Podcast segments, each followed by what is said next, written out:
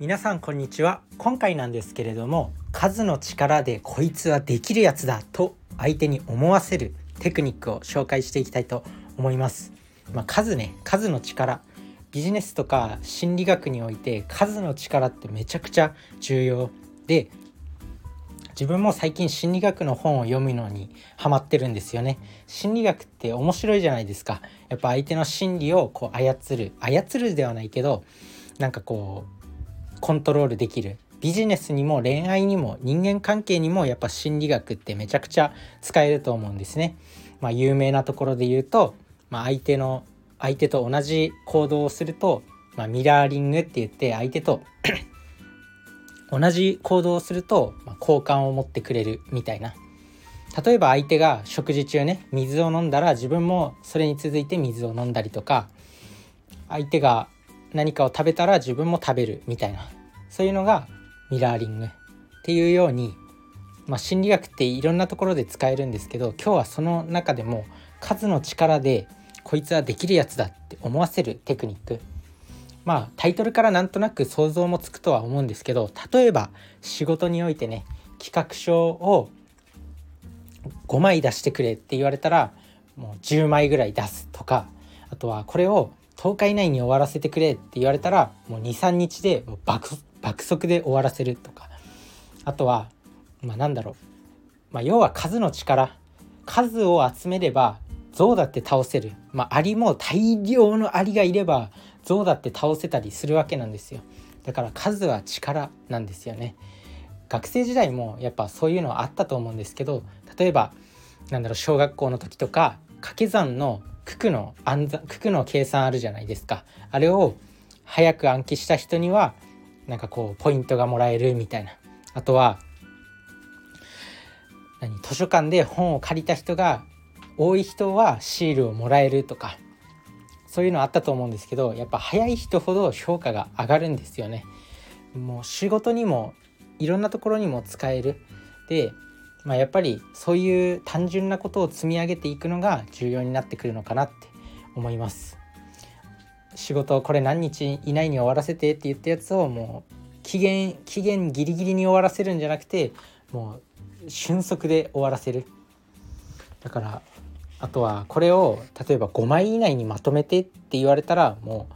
う3枚以内にまとめてもうこいつはすごい要約力があるみたいに思わせたりとか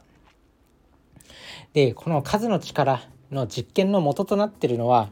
イスラエルのヘブライ大学の心理学者のジェイコブ・スクルさんっていう方が、ま行われた実験で、まあ、52名の学生にあの模擬面接を行ったんですよね。でこの時推薦状応募者のその面接を受ける人の推薦状が1通の応募者とあと2通の推薦状を持った応募者それぞれ面接していったんですけど1通の推薦状をもらった人よりも2通の推薦状をもらってたグループの面接受けた人の方が評価高く評価されて採用されやすかったっていうことなんですよね。だから本当にねそういう数の力を鍛えていくっていうのが大事。数の力を意識する仕事において、まあ、早く終わらせたりとかなんか量をこなしたりだとかそういったところが、まあ、基本なんですけど大事になってくるっていうところですね、まあ、是非やってみてください。自分もねこの本をたくさん読みたいと思ってるんですよ。本ようやく YouTuber みたいな人たくさんいるじゃないですか。もうあれめちゃくちゃいいと思うんですよね。まあ筆頭はメンタリスト DAIGO さんだと思います。なんかこう本本を要約する本を要約したり論文を要約して誰かにこう紹介するっていうのはメンタリスト DAIGO さんとか中田敦彦さんだと思うんですけどもうヒーローですよね。もう本を読む。もう読書。読書ってちょっと陰キャラのイメージがあると思うんですけどその陰キャラが勝つ時代が来たぞっていう波を作ったのが、まあ、そこら辺なのかなって思います。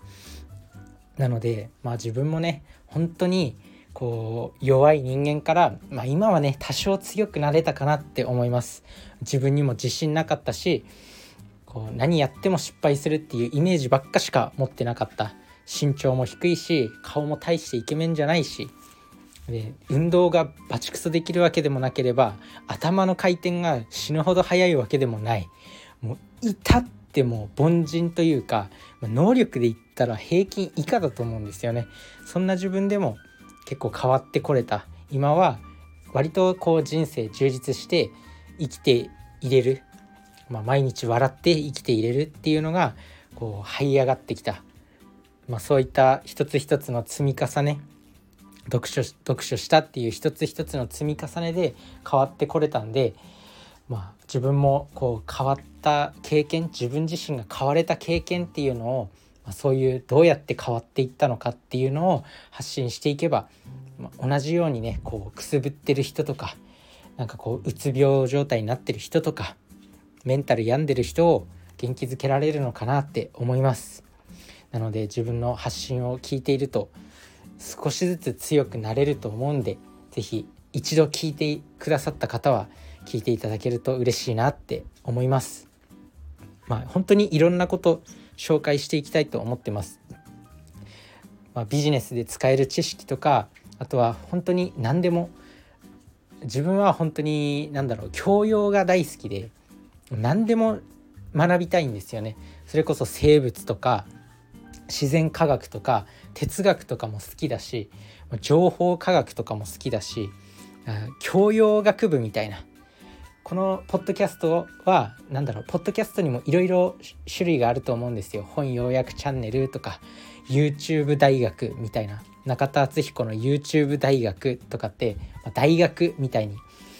名前がついてたりあとはメンタリスト DAIGO さんだったら D ラボって言ってまあ、ラボって研究室っていう意味なんで、まあ、そういう名前がついてたりとかだから自分はこのなんだろうコンセプトというかこのラジオのコンセプトこの発信のコンセプトは、まあ、リベラルアーツみたいな教養学部みたいな感じですね。ラジオ名を考えるとしたらための教養学部とかそういったことになるのかなって思います。でも今はねまだこう自分のチャンネル名とかは特につけてないんですけど、